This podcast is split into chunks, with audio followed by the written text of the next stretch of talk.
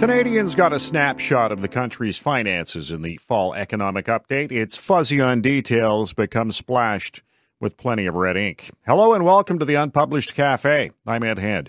Deputy Prime Minister and Finance Minister Chrystia Freeland unveiled the numbers this week. The COVID pandemic and its effects are very much the target. It will be some tough slogging over the next few years, she admits. Government revenues are down as the feds get set for another round of spending, with the second wave getting a stronger grip. That will pile up our deficit to almost $400 billion. Today on the Unpublished Cafe, we'll take a look at the financial update and see where it will take us. Ian Lee is with the Sprott School of Business at Carleton University, and he joins us now. And Ian, how much does it concern you that deficit could reach $400 billion? Well, it's not Ed. I am concerned, but it's not. It's not the deficit I'm concerned about. I want to unpack this because mm-hmm. um, I think that um, a, a, lot of the commentary uh, by government, obviously trying to spin a good story, and by uh, uh, analysts have not everyone, but there's been a lot of people sort of missing the point. Yes, 400 billion dollars is a lot of money, and I'm not at all trivializing a 400 billion dollar deficit. Um, but the, the point I want to get at is it's the it's the sustainability over multiple years, and we can. This is not going to cause the government of Canada to fail. Uh, the government of Canada has a, a fiscal firepower, fiscal room, but the question is, for how long is it going to run for? Because every year you run a deficit, it gets added onto the national debt. I mean, debts and deficits are absolutely joined at the at the hip. Uh, a deficit then gets borrowed and rolled onto and added onto the deficit, uh, the debt. So we're over. We're we're going to be at the end of this year, early next year. We're going to be well north of a trillion dollars of debt, and that won't go away. And and so there's that question. Um, uh, you know, how soon can we come back to balance or something much closer to balance? Um, and and and and and then there's the provinces. So there's two separate issues here. There's the sustainability of the federal government and the sustainability of the provinces. Let's just get it right out there, even though we're not talking about the provinces. The provinces are in much worse shape. And as the PBO has said for each of the last three years in their very detailed studies, the finances of the provincial governments of our country are unsustainable in the medium term. And they're unsustainable because the population is rapidly aging. We're going from a 12% of the population over 65 to a quarter and older people, and I'm one of those people over 65. Mm-hmm. When, once you retire, you pay much less taxes, and of course, the cost of health care goes to the roof. And the stats are very clear on that. That's not an opinion. The CIHI statistics are crystal clear mm-hmm. that the uh, older you are, the more and more and more you consume per person, uh, which is understandable. The body's wearing out. Um, so, why I'm even bringing up the provincial is, is that we know from history, Alberta in the Depression was bailed out by the government of Canada. And when a province, right now, as we speak, Newfoundland and Labrador and New Brunswick are insolvent, the bond markets will not buy their bonds. So, how are we bailing them out? Well, that would be the government of Canada through the Bank of Canada. So, I'm just putting that on the table. Mm. And then now let's set it aside. Let's come back to the federal. I'm not one of these people who say that the government is going to, you know, fall off the cliff tomorrow morning. Um, but we are if we don't bring it back in relatively uh, fairly rapid time, and I mean in the next two or three years, if we don't get a handle on it, uh, I think that we could be uh, into a fiscal crisis. And and that's not apocalyptic. David Dodge, the very distinguished former governor of the Bank of Canada and former deputy minister of finance and former deputy minister of health Canada, has said so too, as has Don Drummond, and two very distinguished journalists from the Globe and Mail in the last 48 hours, 72 hours. I'm referring to John Ibbitson and now Andrew Coyne have also raised the same fears. I've been saying it in my media interviews, hmm. and the problem again is not a one-off deficit of 400 billion. That's not a problem. The problem is is is that we are running up, we're adding to the national debt 400 billion this year, and it does not appear that there's a plan to come to bring it back down to what I would consider reasonable levels. The throne speech had a, a, a remarkable shopping list of gargantuan programs. I mean, gargantuanly expensive uh, programs that were going to cost enormous amounts. Uh, universal pharmacare, universal daycare, uh, universal um, uh, guaranteed annual income, uh, these are programs that are just massively expensive, and and so I'm saying, my goodness me, you know, it's one thing to have a deficit for 400 billion one year or maybe two years. Mm-hmm. That's still 400 billion for two years is 800 billion. That's almost a trillion dollars on top of. And and the but as we go forward for the next literally 40, 50 years in all the Western countries, including Canada, we are going to be having uh, facing much slower GDP. And I know there's some people who say, I don't want to talk about GDP. It's not all about economics. Well, let's put this into plain English. A reduced GDP means reduced revenues flowing in to the government of Canada, reduced revenues flowing into the provincial governments and to the cities, for which we use to pay our social programs, for which we use to pay our health care. So when people say, oh, I don't want to talk about GDP, well, it's going to have a real impact for the next third to a half a century. The reduced growth rate caused by aging. And COVID did not bring the aging crisis to an end. COVID will go away. There will be a vaccine. I'm not predicting when. I have no idea. Don't pretend to. But it will go away, whether this year, next year, the year after. It will go away. And we're going to be left with vastly deeper indebtedness and an aging population where healthcare is going through the roof. And we have right now two provinces that cannot even uh, fund or finance their own government. And that and, and it, it will get worse. So mm the long term prognosis, it's not the immediate problem. It's the medium and longer term why it's so important we get our house back into order. And if we don't, we're going to be approaching within three years, not 10 or 20, within three years, we're going to be approaching the federal debt to GDP that Mr. Chrétien and uh, and Paul Martin faced in 1995 that led to the largest downsizing after they met the bond market people in New York City who told them that we were becoming too high risk and they mm. weren't going to buy our bonds anymore. No, so that's the problem. It's it's the it's not the deficit per se. It's the it's the it's the medium long term outlook mm that we're putting running up these gargantuan deficits on top of the situation that we're facing, which is a rapidly aging demography and a r- much slower economy that's going to yield lower, not bigger, revenues, tax revenues to governments that they use to fund existing programs at a very time when uh, healthcare and other related programs are going to go up as the revenues are going down. That and then one more quick point, Ed, sure. because this is if I can just get the point out about interest rates, or did you mm-hmm. want to stop and ask? No, no, keep question? going, keep going. Okay, I'll just get this out there. There is this belief out there in Ottawa that uh, don't interest rates. Uh, don't worry, they're not going to go up. I've done re- quite a bit of research on this in the last several months because I know as a former banker that these rates are unprecedented. But okay, what does that mean? So, well, I went and looked up a paper from the Bank of England by a very distinguished research economist, and they tracked interest rates. They actually reconstructed interest rates back to the 1300s up to the present. And they found that these interest rates of the last 15 years, 20 years, have never been achieved. Uh, such low levels have never ever been achieved in 700 years. That's how anomalous and unusual it is.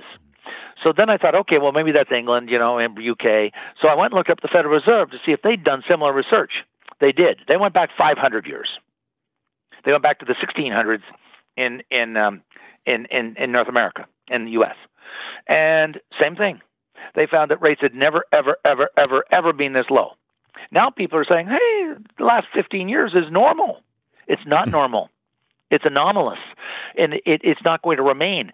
Now, there's a very distinguished guy in England, Charles Goodhart, who was many years at the Bank of England advising governors, and then he went off to the London School of Economics, where he became one of the leading authorities on monetary policy. He has a brand new book out. I think it's called The Great Re- Demographic Reversal. And he argues the last 20 years of unprecedented low interest rates were due to non repeatable events that are coming to an end. One was the boomers around the world were in their peak earning years and were generating huge amounts of savings, and savings finances debt, corporate debt, personal debt, government debt. Secondly, China went from a truly command and control economy. They opened up to the West, and millions and millions of workers came onto the labor market that suppressed wages, as well as the Soviet Union collapsed, and there hundreds of millions of workers came in. And so that drove down wages and it uh, the and because of the youth of the uh, that we were much younger on average then and the boomers uh, generating huge amounts of savings, it created a savings glut. And the savings glut drove down interest rates. Now, Professor Goodhart is saying these are coming to an end. There's no new China entering the labor markets around the world that's going to replace have the have the same shock to labor. And so he's predicting inflation's going to be going up over the next three, five, ten years. Wages are going to be going up because there's going to be massive labor shortages because of the aging. Mm-hmm. And the boomers are going to start spending their savings in their senior years because it's very expensive when you get older because you got to pay for all kinds of procedures and health that is not covered under public health care and of course long-term care homes, nursing homes and that sort of thing. So he's predicting a savings glut is going to turn into a savings shortage in the world, not just Canada. He's not even talking about Canada. And and at the very same time that all these governments are spending unprecedented amounts of money and going deeply into debt. And so the whole thing is going to shift or flip. And so this is going to drive up interest rates. He's not talking to 20%. I've actually seen him in interviews saying somewhere in the 5, 6, 7%. But that's going to be a massive shock to all of us oh, to go from a quarter of one point to 5 or 6 or 7 points. Ian Lee is joining us in the Unpublished Cafes with the Sprott School of Business at Carleton University as we talk about the fall federal economic update. And uh, now you had mentioned a couple of a couple of programs. Uh, let's talk about just one that got a lot of attention: the National Child Care Program. No details, but but we've heard this before. Right. And they, they right. say this is this is a job creation. Do you see this as a job creation, and can it aid in the economic recovery? Uh, yes and no. I, I again, I don't mm-hmm. want to. I have much more nuanced positions on these. Um, uh, uh, my analysis is grounded in the nuance that yes, we do need daycare, childcare mm. for low income and people of modest incomes who cannot afford it. And they, by the way, the stats are very clear. They're the people that have been um, affected most negatively by COVID. Yes. It wasn't university professors. We didn't get laid off. We didn't have our salaries cut. People in the public service, you know, mm. at Finance Canada didn't get laid off and sent home and had their salaries cut to zero. It was people where? people that worked in restaurants and tourism and airlines, travel, accommodation. These are relatively much lower paid people. And they've lost their wages, they've lost their jobs. And so we need to have a targeted response, which is not what the government's advocating. They want a universal daycare program to give free daycare to everybody, including professors who have high incomes, and to public servants who have high incomes, and medical doctors. It's the same argument I'm opposed to. I'm opposed to universal pharmacare. We need targeted pharmacare, targeted daycare to target those who need help, not give it to privileged people who are high income, who live in the Glebe or in Rosedale in Toronto, in the wealthiest postal codes in Canada, who are living in $2 million homes, they do not need free daycare. They do not need free mm-hmm. drugs. Yep. And so we can uh, start addressing this deficit by being much more surgical with our social programs and saying that you're not going to get it unless you are, I would say the same thing with child benefits. You know, that should be clawed back above a certain level. And there's ample precedent. We don't give EI to anybody, we give it only to people who lost their job. That's targeted. Social welfare is targeted. It's not given indiscriminately to anybody. Subsidized housing is targeted to those who need it. And uh, I mean, even OAS is now targeted because we clawed back probably too high at 100. And I think it's 117 or 120,000. Probably should claw it back at 60. But the point is, the precedent was set by Paul Martin. He made it into a targeted social program, and I think we've got it with the sole exception of healthcare itself. And I'm talking doctors and hospitals. We should be looking at every other social program with a fine tooth comb to say, look, we're going to deliver this very targeted and surgically to those who need help, not people who don't need help. The feds also talk about taxing digital services, the Netflix Netflix tax, so to speak. Will it bring in enough? Will it help the industry?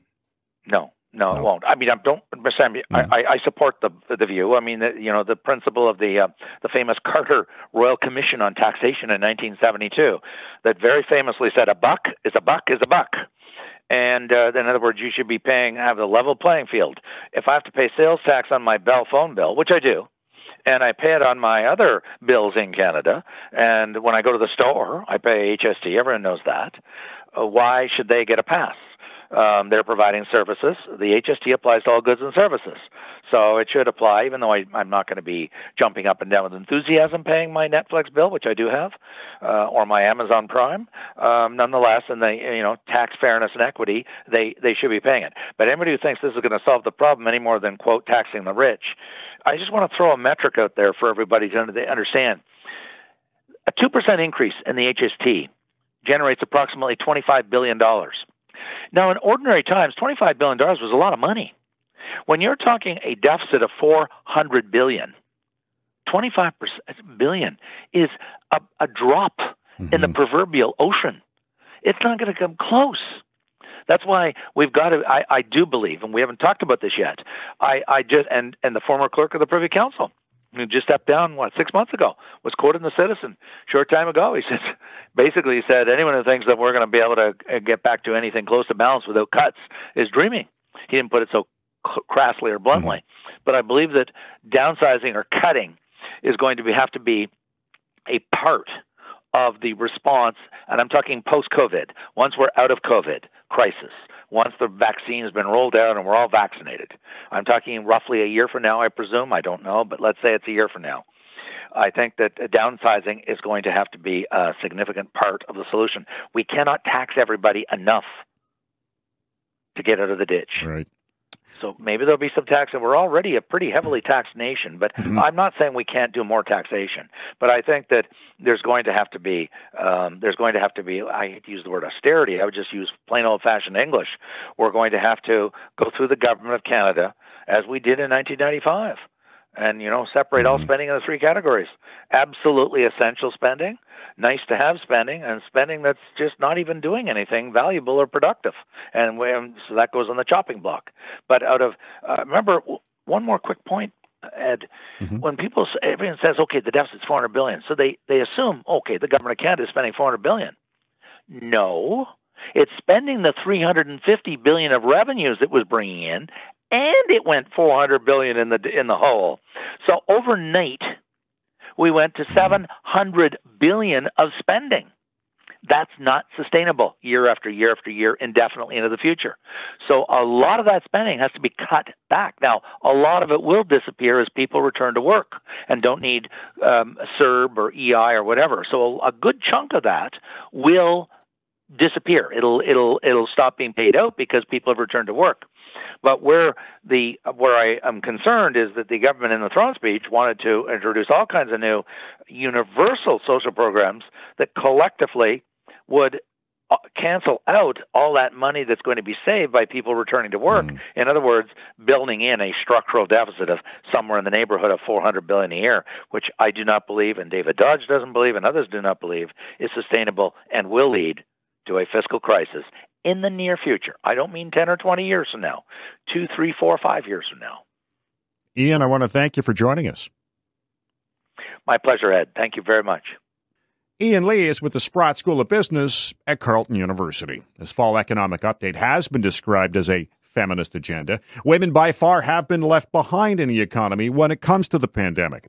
David Macdonald is, is a senior economist with the Canadian Centre for Policy Alternatives and he joins us now. And David, this comes with investment now, but how clear is the long term picture?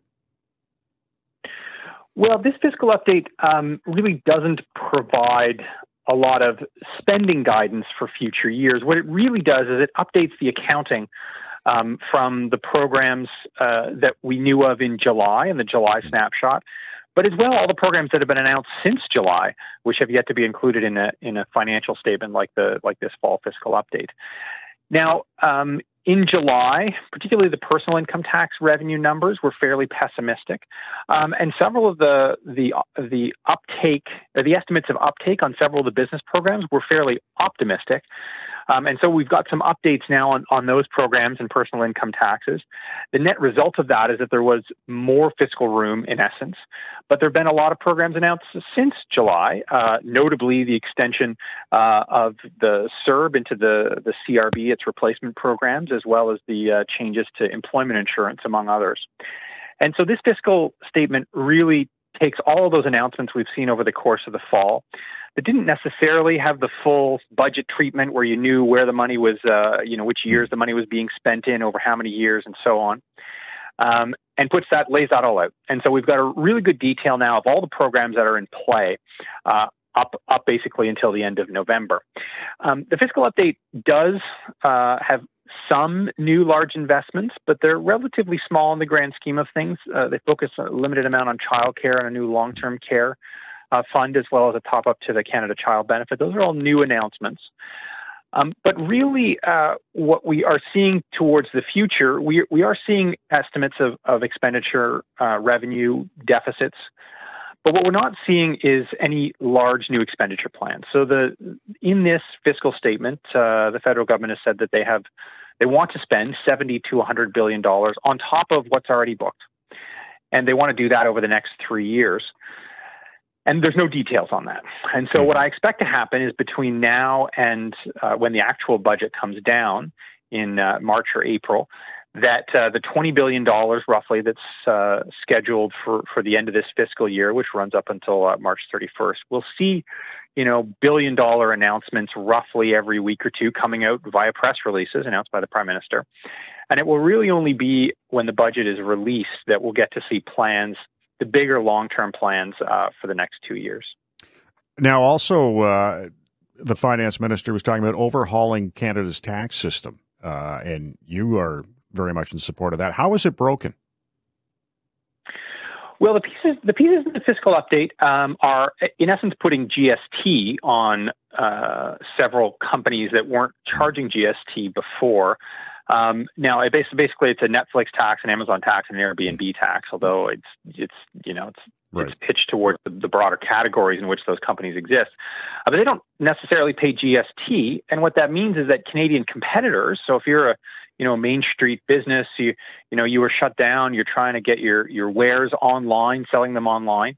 You do have to charge GST and your provincial sales tax but you're competing against Amazon, who doesn't, mm. um, which which puts uh, Canadian companies at a pretty distinct disadvantage. And this is true across all of these categories. Now, several of the provinces are already charging some of these corporate giants, uh, making them charge um, provincial sales tax, but the federal government now is is going to force them to charge. Um, uh, GST, the federal sales tax. Um, the other piece too that's that's come up here is an attempt um, for particularly uh, you know digital giants mm-hmm. um, to pay more in corporate income taxes. Now, this isn't a very worked out concept. I mean, there are some numbers in the budget. I, am not sure how they got them because there's no actual plan, but there does seem to be some commitment to try to get at a corporate tax shifting, which is where companies say, oh, no, we actually made nothing in Canada. We made all of our money in Bermuda. And you say, well, there's no operations in Bermuda. And they say, well, that's where our you know, that's where mm. we hmm. parked all of our trademarks. And so therefore we don't have to pay tax in Canada. We're going to pay it in Bermuda. Oh, and the tax rate in Bermuda is 0%. Yeah. Um, and so to try to get at some of that, um, this isn't a large scale measure. It's quite specific, and there isn't a lot of details. I expect we'll probably see more details in the in the um, in the hmm. updates, or sorry, in the in the budget itself in March. Um, I mean, it's positive they're looking at this, but it, it's quite limited in scale at this point. David Macdonald is joining us in the Unpublished Cafe, senior economist with the Canadian Center for Policy Alternatives, as we talk about the fall federal economic update. And uh, David, this also comes with a big increase in debt, uh, and we are paying lower interest rates. But uh, you know, if something, if they do rise, what happens? What's incredible is not only are we paying lower interest rate uh, on a higher debt, we're paying a, a lower aggregate amount of interest. And so it's as if you, uh, you know, doubled the size of your house, uh, but you're paying 20% less in monthly, uh, you know, in your monthly mm. mortgage payment. Like that, that's actually what's happening federally. And so it's, it's actually pretty incredible um, to see us paying, you know, having uh, substantially larger debt, but we're actually paying less on an on an annual basis to maintain that debt. We've actually never paid this little in the history of Canada um, to, to carry federal government debt. Um, now, the, the issue of, you know, potentially interest rates could go up. Um, I, I don't see that happening. And the reason why is because the household and the corporate sector are actually in worse state in terms of indebtedness than the federal government. And interest rates don't just affect the federal government; they affect everybody mm. who's got uh, a loan out, a mortgage out. A, you know, you've got a uh, corporate bonds and that sort of thing. These are all related in terms of what people pay. And so if you were ever to see big increases in, in federal government debt, you would have long since bankrupted households and the corporate sector. Uh, and so I expect that we're actually in for a new, new long term trend of very low interest rates, potentially going towards uh, what's happening in Europe. Um, we're certainly seeing negative real interest rates on, on federal government debt. We may well be moving to negative mortgage rates, which is something that we've actually seen uh, in Europe. Now the deficit 300 or pegged at around a 382 billion dollars, but you're not concerned because you feel that means there's an equal surplus of that amount in the economy. Is that true? Well, that's it's an accounting concept. So if okay. I'm in deficit, somebody else is in surplus. That's it's just that is this a straightforward accounting concept. It's not an opinion. It's just you know if I give you five dollars, I'm out five dollars. You're up five dollars. I mean that's that's what a deficit means. Um, now we we don't often look at uh, you know, a deficit, even in the aggregate, means that uh, people have paid less in taxes than they received in transfers and services. And so the question is, well, who's receiving those extra transfers and services and not paying that amount in taxes? I mean, that's that's another way of looking at surplus and deficit. Okay. And so across all the sectors in the Canadian economy, if you add up all their deficits and surpluses, it works out to zero because uh, that's what a deficit and surplus means. It means someone's up some, someone's down some. Now, in the latest um, system of national accounts reporting, um, you can actually look and say, okay, so the feds have this big deficit. Um, this was this was through to to the end of June. So the feds have incurred this big deficit at the start of the year. Um, you know, doing all these COVID measures, uh, transferring all this money through CERB and so on. Where did the money go? Who created? Who who got the surplus? Um, and it was almost entirely individuals or households that got the surplus. So it could have gone to corporate profits. I mean, it could have gone to to uh, not you know it could have gone to to imports. Uh, it's another way you can uh, you know money can leave the country or leave the federal government's pockets. Um, that's not what happened. Uh, it's largely gone to individuals. A small amount has gone to cities, um, where cities have seen some benefit from this federal money. Um, the provinces are roughly the same as where they were before. That's generally what you want to see. I mean, what you don't want to see is all that money going out the door in imports or something like that. Then you know, a federal government deficit does not stay within the Canadian economy. It escapes and goes to somebody else. You know, maybe it's China who's making money. Um, certainly, the latest GDP numbers in the third quarter are somewhat concerning because we actually did see a fairly big increase in in imports, uh, not made up by exports, and that is concerning because then you see, in essence, federal government deficits becoming not a Canadian surplus. They're you know, an American or a Chinese surplus. Uh, but to date, it's been fairly focused, and that, I mean that's what you'd expect. Uh, that CERB is the primary reason why we're having such a big uh, deficit. CERB, as well as the its extension through EI and the CRB programs. Did climate change get any attention? Not much. I mean, in terms of new expenditures, it was fairly limited. Um, you know, the the carbon tax itself was put on hold in some provinces uh, because of the pandemic. So I think that that's very much a, a back burner issue for the time being. Um, we'll see in a rebuilding effort what type of role it will play. I mean, at present, the provinces in particular, when we look at their pandemic response plans, particularly the Western provinces, have been much more focused on infrastructure uh, as an important part of the recovery. Uh, the federal government hasn't by and large, been interested in infrastructure thus far. They've been much more focused on emergency transfers to the provinces for healthcare, uh, as well as to you know people who become unemployed or businesses through various means. So I suspect that as we start to get a vaccine, the vaccine starts to roll out. Uh, you know, in the new year, we cover the the populations that are at most risk, and then we see a budget in March and April uh, that looks towards a rebuilding effort, then I think we'll see more of a focus potentially on green infrastructure and things of that of that nature in the 21-22 fiscal year. How much does a safe and effective vaccine available quickly change the direction of the federal financial plans? They are inextricably linked. So the deficit that we incur is inextricably linked to the public health emergency. So the longer it drags out, the more the federal government has to sustain people who are unemployed, the more it has to sustain businesses that are shut down or or mostly shut down or have seen big decreases in in uh, in their revenue. Um, this is true federally, but it's also true provincially. Um, the quicker we can get the public health emergency under control, on the one hand, uh, through public health measures that stops the spread, but on the other hand, through vaccination, the quicker we will see deficits decline because we're not seeing huge expenditures supporting people and businesses. Um, but also, we can see increased revenue as those people and businesses go back to work. David, thanks so much for joining us. Sure thing. Thanks for having me. David Macdonald is a senior economist with the Canadian Centre for Policy Alternatives. And that leads to our unpublished.vote question. Of the announcements in the fall economic update, which do you feel will help Canadians the most? A tax on digital services, national child care program, overhaul the tax system, $1 billion in long term care, or none of the above. You can log on and vote right now at unpublished.vote and have your voice heard. I want to thank Ian Lee of the Sprott School of Business at Carleton University and David Macdonald, senior economist at the Canadian Centre for Policy Alternatives. And I want to thank you for listening to the Unpublished Cafe. Stay safe. I'm Ed Hand.